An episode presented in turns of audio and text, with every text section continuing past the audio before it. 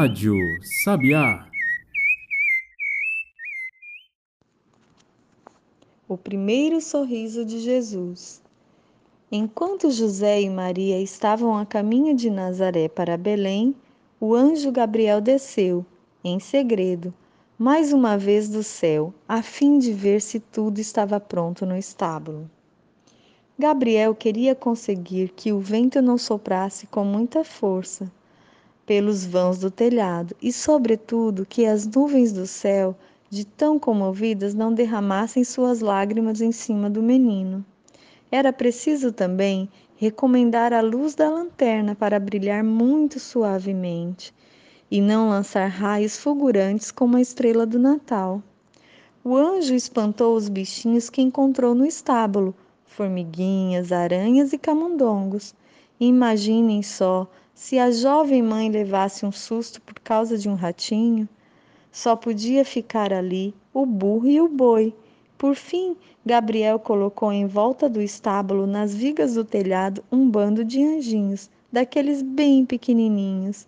Eles tinham que ficar ali quietinhos, fazendo guarda para dar sinal, assim que algum perigo viesse ameaçar o menino pequenino. Vendo tudo pronto, o poderoso anjo abriu as asas e levantou o voo. Mas nem tudo estava em ordem, pois no chão, escondida na palha, tinha ficado uma pulguinha dormindo. Foi o único bichinho que escapou do anjo, o que não é de espantar, pois um anjo sabe lá o que é uma pulga. Quando aconteceu o nascimento, os anjinhos do telhado ficaram muito contentes. Começaram a voar em volta da manjedoura como uma revoada de pombinhos. Alguns espalhavam delicioso perfume em volta de Jesus. Outros afofavam a palha para que nenhum pedacinho mais duro pudesse machucar o menino. Toda essa atividade acabou por acordar a pulguinha escondida na palha. Ao ver aquilo, ao seu redor ficou assustadíssima, pois já sabia o que ia acontecer. Com certeza ia ser perseguida e apanhada.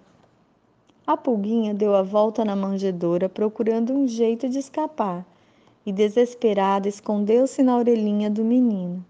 Perdoe-me, disse ela, quase sem fôlego, mas não tenho outro meio de me esconder. Vou tratar de fugir, mas peço que você me dê um tempo de eu achar um jeito. Olhou para todos os lados e logo fez seu plano. Escute bem, disse ela. Então, não se mexa, que eu vou juntar toda a minha força para tomar impulso. Vou saltar para a cabeça de José, dali eu pulo para a janela e de lá para a porta. Pode pular, disse baixinho o menino, eu não me mexo. E a pulga deu o salto, mas para tomar impulso teve de encolher-se toda dobrando as perninhas debaixo da barriguinha, e assim sem querer fez cócegas no menino.